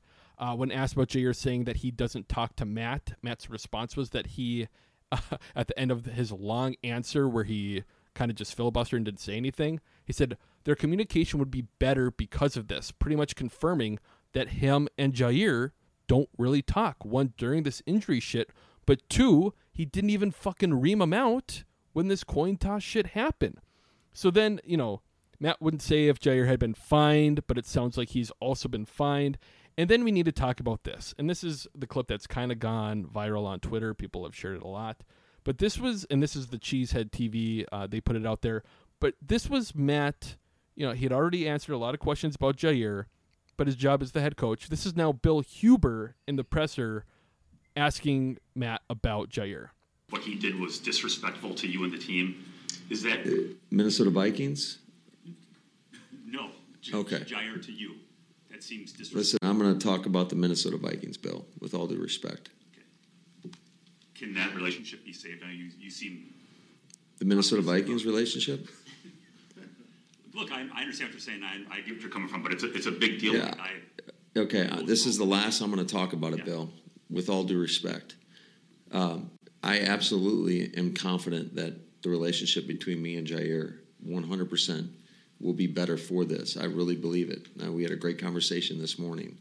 Um, and I'm, I'm looking forward to having him back a part of this football team and being a big part of it moving forward. So this is and we've talked about it really on the podcast since Matt's been a coach, where I've had these questions about him as a leader in front of you know a group of men, and now this shit. He's so bad at talking to the media. One with the injuries, we saw it with one Za'Darius years ago, David Bakhtiari this year, and then Jaire Alexander. It's like he gets so emotional about this shit. It's like give him some shitty fucking answers where you don't say anything. Mike McCarthy's big thing was be boring by design. That's all you have to do. Instead, you're trying to get these wisecracks back to the media where you're on to the Vikings or whatever. It's like, one, Matt, I know your winning percentage is really high, but you're not Bill Belichick. On top of that, the fact that Bill is still asking the question, which is fucking hilarious, shows you that even the media doesn't respect him the way he thinks that they do. Because he thought he was going to give him that, oh, Vikings, oh, the you know the attitude, the relationship with the Vikings or whatever. No, dude, he's still going to ask you the question because you have to answer these questions when shit's going awry. So my big question here, and maybe you know my take, but are you who are you more upset with, Jaire or Matt Lafleur? Because to me, I'm pissed at Matt Lafleur because he's let this shit go on. It sure appears that he hasn't squashed whatever the fuck has been going on with Jaire all season. And like we spelled out here, this shit's been going on since last year. And I tweeted this out there too. I wonder what the world is like right now for the Green Bay Packers if after the Titans Thursday night game last year or that Eagles game where we got obliterated, if we had fired Joe Barry then and made Jerry Gray our defensive coordinator, maybe we even move on from Jerry Gray after that season. But the fact that now it's been two years of Jaire Alexander not respecting the defensive coordinator, I don't think respecting the head coach all that much, and Matt just being fine with mediocrity in the defense and just letting guys keep their jobs, whether it's coaches or even defensive players or offensive players. We see how much Royce Newman has played for this team. It brings me back and how it all started was fucking Amari Rodgers. The fact that that bum, and I'm sorry, but he's a bum, and he was able to be a punt returner as long as he was to the point where Gutey had to pretty much cut the guy so that we weren't using him anymore on even the kickoffs. It's just who are you guys more? Are, are you more pissed at Jaire or are you more more pissed at Matt for the way he's running this team right now? There's a lot to unpack here. Um, I think so. I think I'm more. I think in general more mad at Lafleur. I think that what happens from time to time with a few guys is that like the guys get too big for Matt. Like he yeah. he can't rein them in. Like even Bakhtiari, like the comments that he's making in the media if if Bakhtiari was under Bill Belichick, he would not be saying what he was saying about the Packers media in the offseason. Mm-hmm. It's not a big deal in the grand scheme of things, but like if if he respected the coach and respected the organization, he wouldn't have called them out. Yep. It's just you wouldn't air it out. It's fine to say that to your buddies, whatever. Like you'd be a person, right? And if you have those opinions, you have them, and say them in the locker room, whatever. It's funny, but like you don't say them in the media if there's somebody above you that you respect in the organization that's like has charge of the team and that's what a leader is right? Like hey you even look at too like Jaire getting suspended nobody talked to him. Okay uh, the coach needs to be the one to talk to him be like this is what's going to happen. Mm-hmm. these are the rules. You're breaking the rules. You can't go out here and do this and like I don't know. You see him ream some guys on the sideline, so it's not that he doesn't get after guys it's guys get too big for him is what I see. And it's like it doesn't matter who they are. Like you need to rein them in. I don't know. It, it's a problem. So I want to be clear. I 100% agree. Given where we're at, I 100% agree with suspending Jaire for the Minnesota game. I question if we should have just nipped it in the butt right after, you know, it happened in Carolina and just benched his ass and deal with it in the post game press conference and then move on. And we're not having, we're still having a similar conversation, but it's not leaking into the lead up to the Vikings game, right? By today, Wednesday, it's over and done with. And we're on to Minnesota that LaFleur wanted to do. One of the things I think about LaFleur is it's almost like he can't decide who he wants to be Like if he wants to be that hard ass like Belichick and just whenever he doesn't want to answer a question, say we're on to Minnesota, you needed to start doing that four years ago. Because like you said, Spencer, the media doesn't respect him when he gives that answer. And if he wants to give a non-answer like McCarthy did, then he needs to do that every time. But he can't kind of go back and forth between giving a long-winded, you know, good thought out answer with some actual insight and being the nice guy that he is. But then the next time it's I'm going to give a McCarthy non-answer and then this time it's the Belichick, you know, no answer at all. Like it it's too up and down. It's like when Correct. things are good, he wants to talk to the media. When things are bad, he doesn't want to talk to the media. It's like no, like Mike had it right. Be boring. I'm reminded of when Mike remember uh the the trade deadline comment that oh, Mike had the one year when he's like he's like oh the trade deadline was today they asked him like what is it what is it like in mm-hmm. in, in Green Bay around the trade deadline he goes oh that was today he's like that's what it's like I mean, very much like doesn't care. Like I don't know. Like Mike McCarthy was, like you said, boring by design. Man needs an identity, and he doesn't have one. He's he's his identity is inexperienced when it comes to talking to the media, and it seems like on the discipline side. I, I. I that was going to be my, my next point. Is it feels like some of the players have gotten too comfortable with Lafleur. They're not they're not scared of him, or they don't respect him. And we've saw it. We saw it with Bakhtiari, like you mentioned, but now with Jaire, you know, Jaire's always kind of been a goof and pretty, you know, a little bit of a loose cannon, I guess. Like I, I've never gotten the sense that he takes football all that seriously. He's not a, you know, the kind of guy that's going to go out and, you know, talk a bunch of shit about how, you know, we need to buckle down and blah, blah, blah. Like, he's almost self promoting, I guess, if that makes sense. And it's, it feels like it's more about him in some, some respects. So it feels like LaFleur's almost let him go a little bit off the rails and do whatever the hell he wants. And now we're, we're seeing Jaire just kind of push how far he can go. Well, I think a big part of this, and I'm sure people will love this, but Aaron Rodgers is gone. I talked about it earlier this year with the offensive line. And I don't think it's so much even Rodgers holding people accountable, but him being in that room, in that locker room, this year with him being gone, there's a power vacuum for who is who's the guy, you Yeah. know? And I think that's a big part of it. And it and I posted this on Twitter today too, and I think we might have talked about it on the podcast at the time. But last January when he was on the McAfee show and they asked him about Rich Bisaccia and how he would be as a head coach, Rodgers went out of his way to say how he's great at uh, you know leading a group of men. He gets respect and he's not trying to be everyone's best friend. And now he holds people accountable.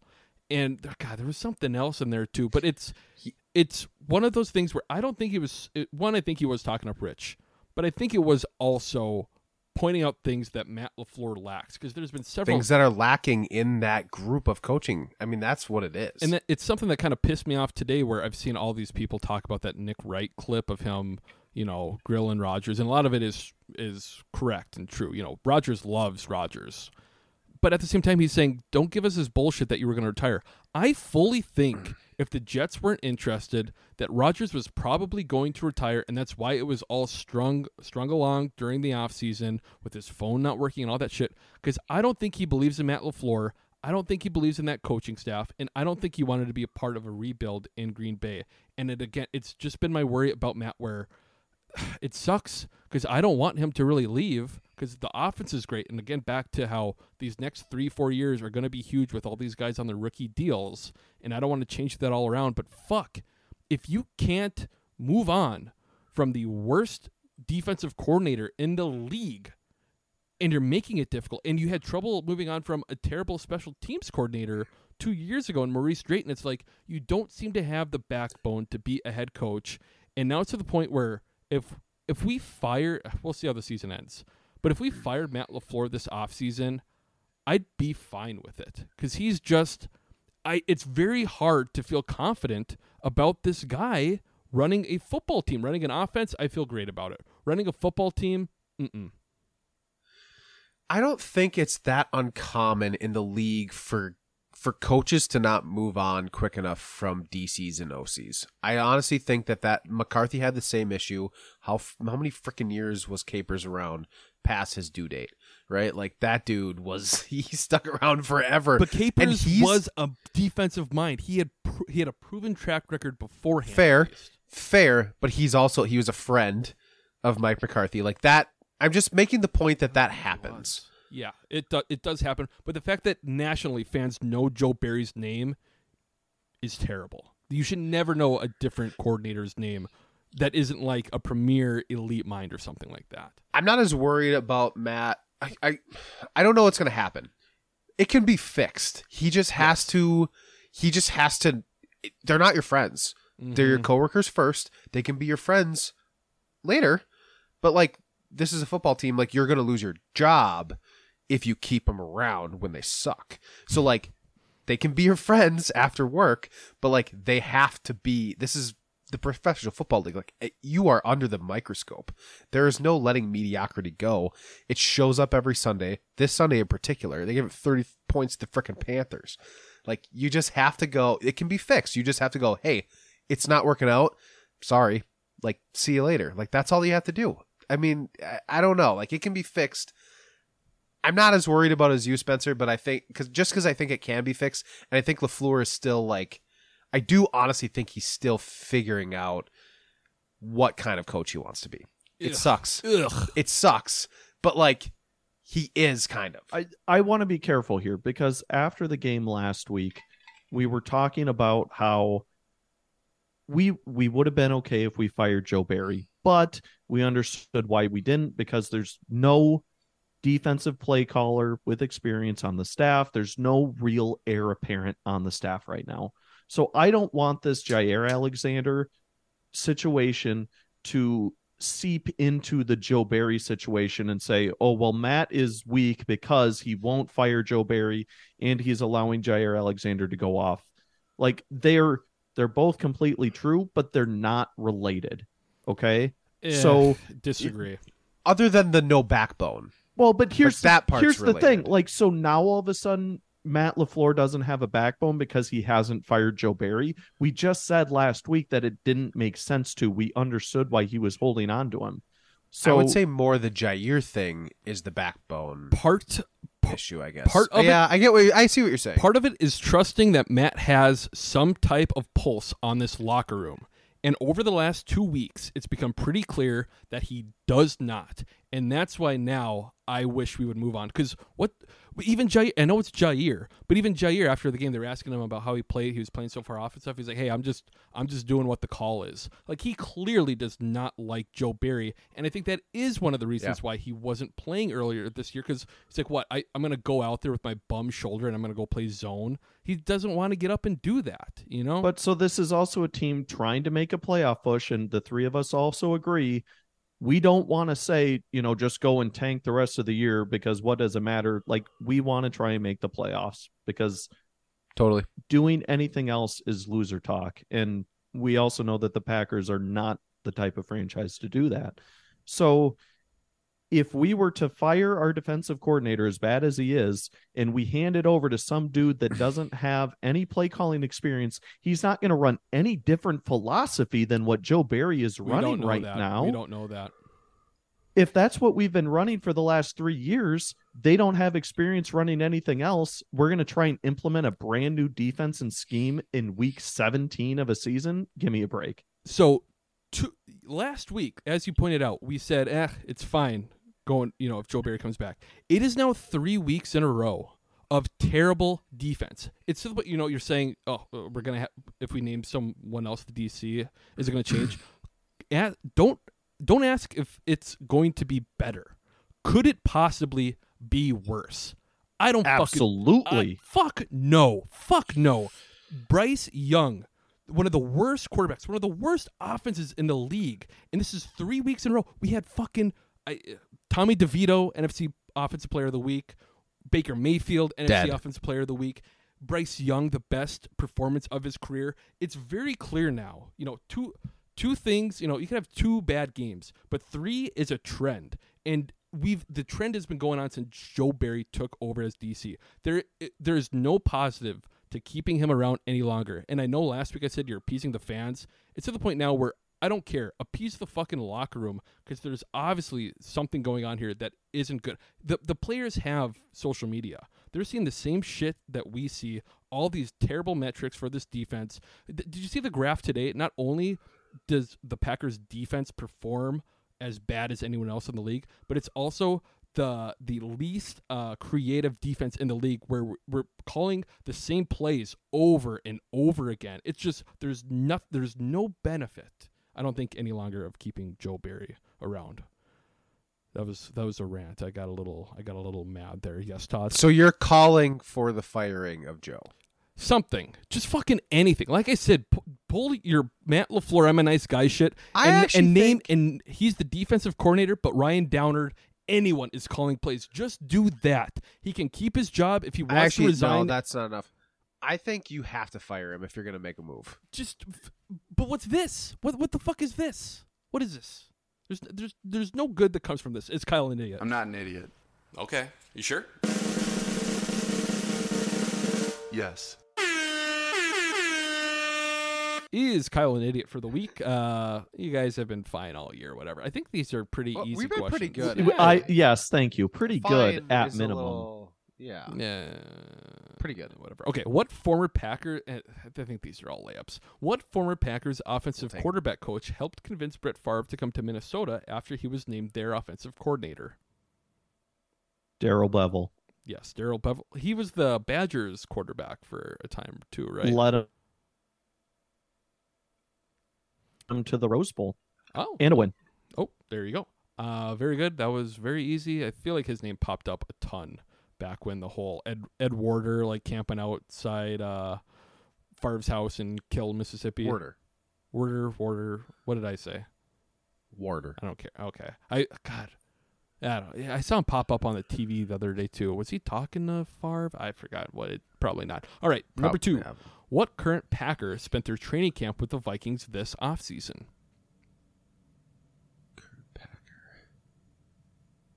Current Packer. Oh, it's uh it's that linebacker.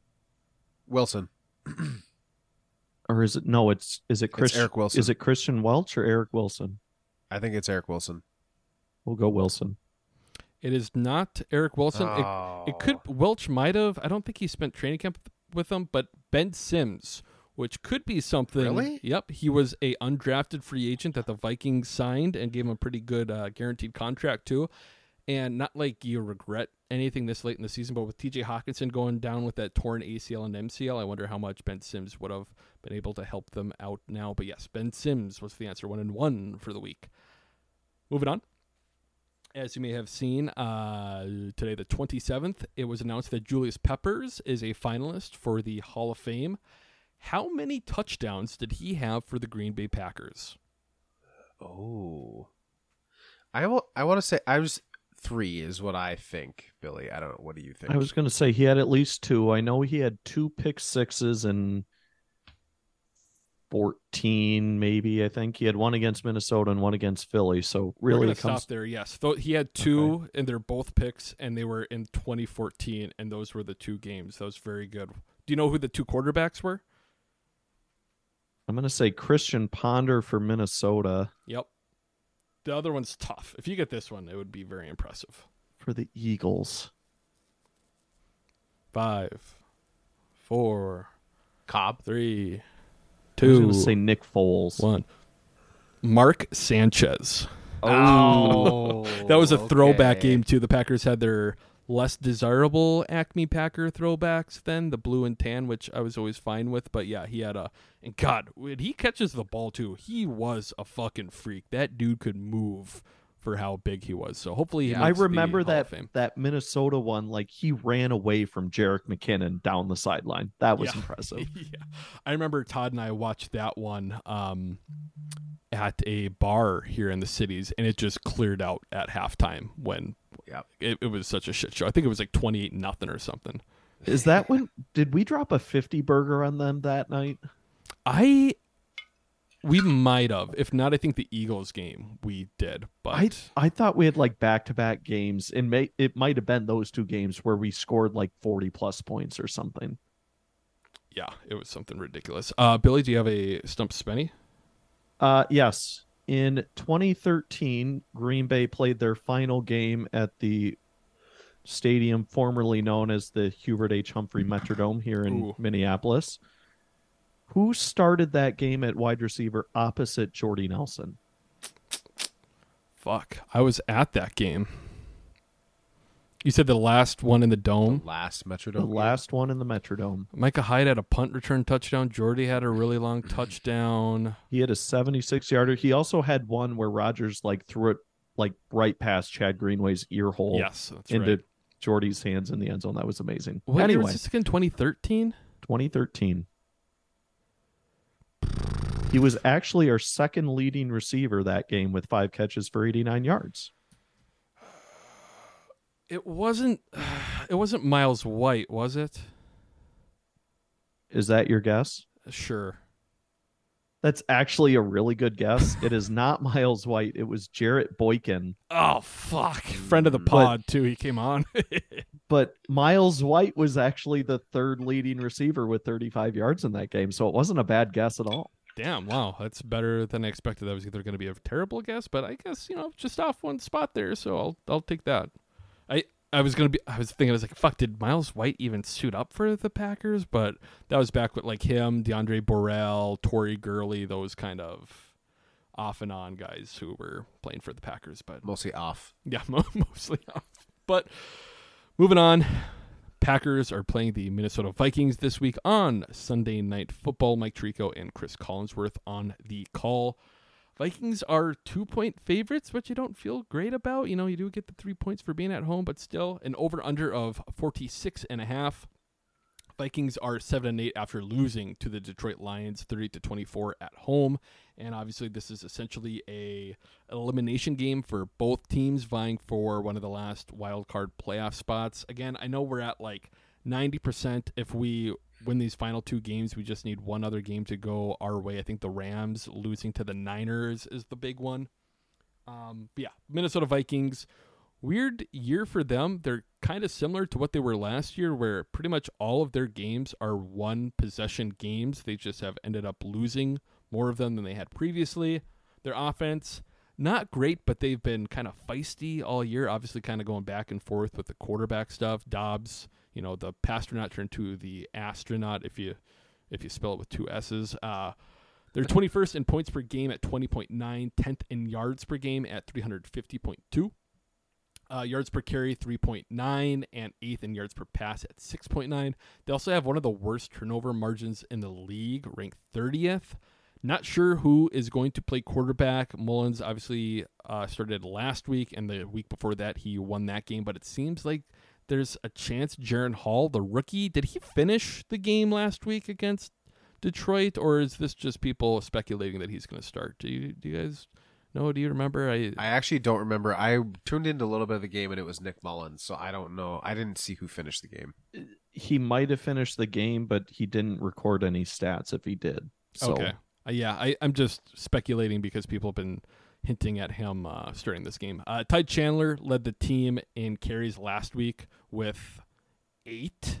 Alexander Mattison only had two, and he did not practice today. But I think they only ran the ball like 11 times last week, which is really weird to see. Justin Jefferson is back last week with six receptions, 141 yards. He is a freak. KJ Osborn, Osborn was their second leading pass catcher, uh, and probably will be with Hockenson, as we previously mentioned, tearing his ACL and MCL. That's a bummer. Jordan Addison, I know, got banged up and didn't practice today, so he might Yeah. be iffy to start as well. Uh, their defense, great for what it is. You know, it's funny. I tweeted out last weekend that I wish you know that we had uh, taken. Uh, God, what's his name? Why can't I think of his name now?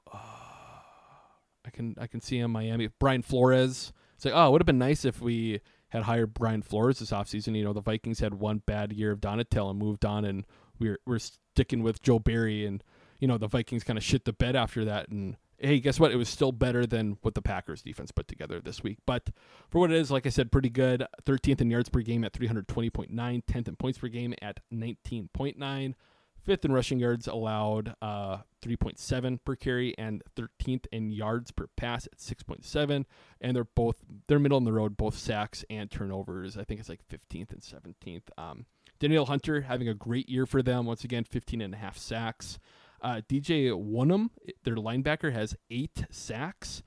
Uh, even P- Ivan Pace Jr., the undrafted rookie, is still one of the better rookies playing this year. The inside linebacker, he's having a great season. Uh, so this guy, Metellus is his last name. I forgot his first name. Josh. Josh Josh, Metellus. yeah. So he, have you seen this for what he's played? He's played strong safety, free safety, cornerback, slot corner, left and right and middle inside linebacker, left and right outside linebacker, and left and right defensive end. He's played every position pretty much on defense for them this year. He wears number 44 and apparently is a hell of a player. I can't remember ever really hearing someone doing that. So pretty interesting He is like see. box safety extraordinaire. Is basically like what he is. Like he is your box safety. Like the I'm trying to remember who was the Steelers safety that was really good. Or no, I'm sorry, uh, no, no, sorry. I'm thinking Jamal Adams. Ah. Like a Jamal Adams Okay. esque is what, and that's my take on him anyway. Well, I think Kyle Hamilton for the Ravens too. Like I just I saw something that he's kind of played just about the same range of positions from nose tackle to deep safety. So kind of interesting to see the way that these different defensive coordinators are using their guys, whereas we Huh, weird. we can Creative. barely find a safety worth trotting out there. yeah i i don't know i just i don't know i just wish we had a competent defensive coordinator it uh, maybe the bright side is is he's doing such a good job that he'll get hired to be a head coach somewhere this offseason but you know being green bay packer fans we've never had to worry about that only on the offensive side of the ball have we ever had to worry about that but Packers Vikings, you know, this is always a really big game, especially for us being down here in the Twin Cities. Billy, I know you're going to be at the game, so that should be fun. Todd and I have talked in the past how, at least for me, the only Packer Viking game I've been to at US Bank was when Rodgers broke his collarbone. So I'm not too inclined to go back. And especially, I don't know what it is with tickets and shit. Maybe it's just because we're in a big metro area. But get in tickets for this game are like 400 bucks maybe and you look at week 18 against the bears you can get in for like under 100 bucks probably or right around that so just interesting to see that shit uh shake out but yeah game thoughts ticket thoughts stadium thoughts todd and Bad stadium, uh, bad tickets, Mm, uh, mm-hmm. drinks are too expensive. Burn the stadium down. It's Kills too stadium. many birds. kills too many kills birds. I actually don't care about the birds, but if it's gonna get the stadium gone, go for it. I do remember that game too, Todd. How at one point, like they were playing music or there was cheering going on, and then all of a sudden, all They- you could hear was the pumped in noise. They, they had. pump in the noise so blatantly in Minnesota. I don't care about that so much. The horn is horribly annoying. I mean, I could go on for days about how bad that stadium and environment is. I've been there three times, three losses, um, salty. I'm not going back. On the other hand, Todd, I thoroughly enjoyed it. I thought the atmosphere was great because the Packers beat the Vikings, Ah. clinched the NFC North in prime time on like Christmas Eve or the day after Christmas or whatever it was back in 2019. I had a blast. So I can't wait to go back, but I'll report back uh, next week on if my opinion has changed. I'm trying to remember. Did they? So I've been there for other. I I won uh, free tickets from bar trivia for like a monster truck thing. So we went there for that, and I just remember it was very That'd good. difficult to find a bathroom at that place too. And then I went to Guns N' Roses as well. We were up in nosebleeds, and the acoustics for concerts, fucking terrible at that place because they don't. The, it's not it's not built for concerts. It's built to be loud. So when you got a rock band playing, it sounds like absolute shit. But score predictions, pretty big game here. If we lose, the season's pretty much over. Todd, what you got? Do I mean the tough thing is is like how many points does Jeff, Justin Jefferson have by himself, right? Like doesn't matter who the quarterback is, you just throw the ball into the sky, Daunte Culpepper style. Randy Moss is going to go get it. I struggle with this one a little bit. I don't I don't like the QB does essentially matter, but it's like are they going to put up 30 points? I don't know. So I went with 28. I went with 28 24. The Packers lose it. It's tough, Oh, right? okay. Like, I just didn't I don't know. That defense, I mean Justin Jefferson's going to have a day. That's tough. Really? I nearly thought that we were going to have the same prediction there, Todd, and then you almost twisted it at the end. But um, I'm going to say Green Bay 28, Minnesota 27. I continue to pick Green Bay on this late. Why don't you change it so that we can have good mojo again? We Like we you were- just won a game last week. What more do you want from me? Wow. Did we win a game? I don't know. But you're right. It it's a question of how many points are is the defense going to give up. It feels shootout ish to me, but you know Mullens threw four interceptions against Detroit, so I think there's an opportunity that maybe uh, we can luck ourselves into one, maybe two. So this is probably the most ridiculous score predictions we've had. And Billy, I assume you wrote yours down. I wrote mine down ahead of time too. Uh, I had 28 to 25 Packers winning this game, so we've all pretty much got the same numbers, just different ways, and then a, So we all have a 28. Yeah. Yeah. We all have a 28, and then I have a 25. Billy had a 27, and Todd, you had a 24. So that's pretty crazy. But yeah, I think it's going to be close. I look at 25 points, even for Joe Barry and a rookie quarterback, potentially. I don't But- know. They don't run the ball. But the bad well. quarterbacks, he's bad against the bad quarterbacks. I know. He's the anti. That's the Dom thing. Capers. He's yeah. yes.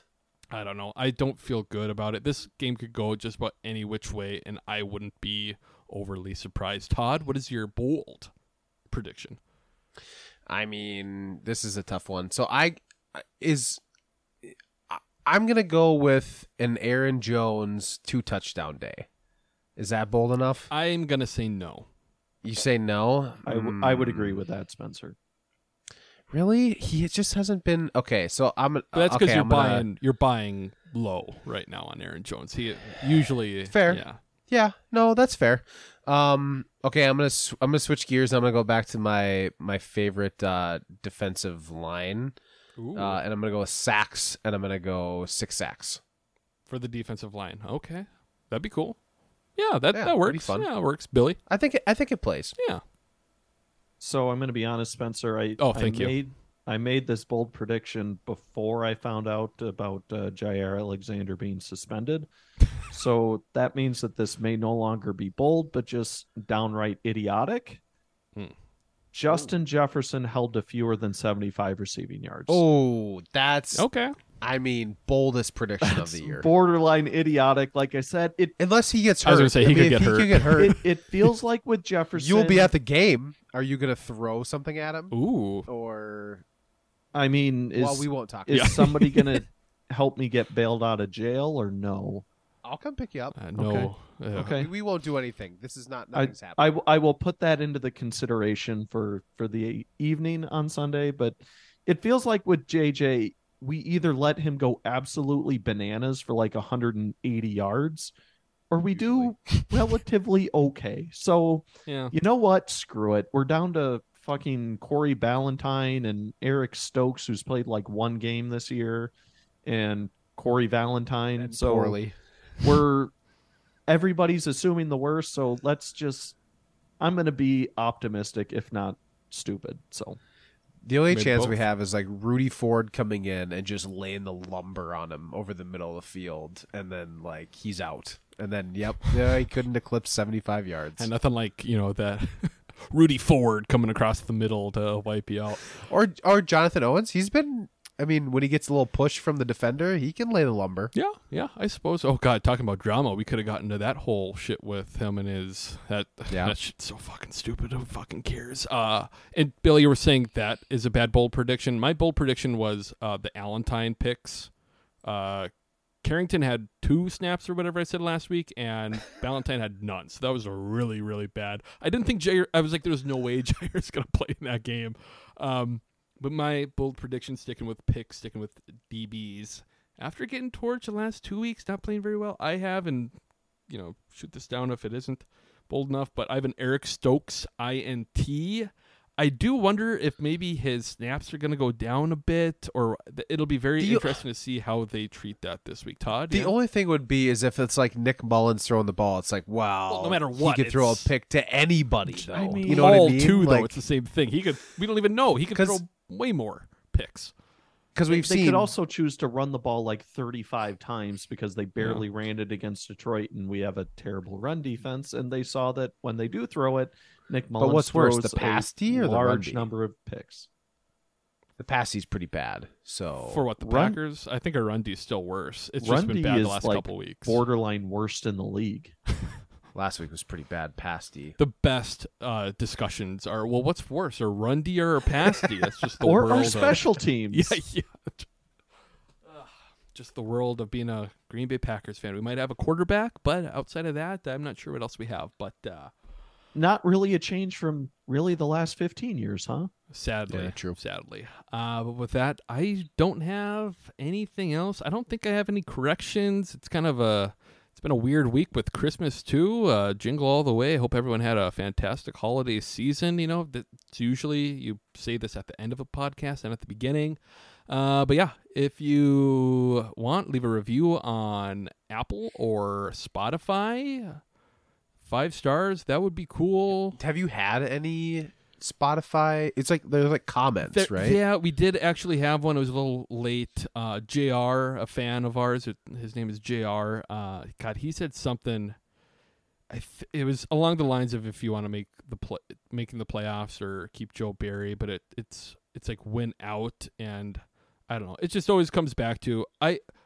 I don't. I just don't want Joe Barry back. I really don't care about anything else. I just don't want Joe Barry back. Nobody wants Joe Barry Nobody back. wants Joe Barry back. Joe Barry doesn't want to come back. He just wants to go somewhere else where he's loved. He's not loved here. Yeah, he can go back to L.A. and be a linebacker coach for Sean McVay. But Great. yeah, hopefully. Hey, we all have our roles. Yeah, and with that, I don't have anything else. Do you guys have anything else? Go back. Uh, if any loyal listeners recognize me at the game, I'll buy you a beer. Okay, that if Go that Pack, go. happens, Yeah, no one. Yeah. Oh, your voice sounds familiar. You from? Can you imagine going off of a voice? If someone, if somebody like heard you ordering a beer next to them, it was like, Well, uh, I mean, I'll be Billy? I'll be tailgating too, but I mean, I have a face for podcasting and a voice for print. So what can I say? Well said. And with that, Eric Koskinen, please don't sue us. Just won't pay. I worked all year, I worked all month, and then they took my money away. Yeah, well now I don't care. 'Cause they ain't working like me down here.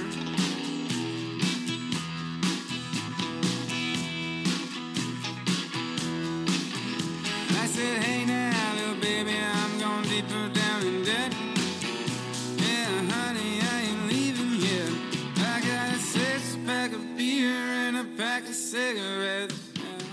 this guy could step in. This guy could give us a spark. But there's nobody. So what Or- does that thi- tell you? This guy is leading a unit that's playing well enough. Yes. That he oh, the front seven's great. Let's get the front seven guy, the run, the run, you know, run defense guy, whoever, however you break it down, whatever the positions are. It's there, but there's nobody. I mean, if if there's a D line coach, that's the only guy. You but he's even- going to call the defense. He didn't even hire like a senior special assistant or anything. You know, Mike Pettine's in Yeah, why is in Minnesota and he's just those? sitting there.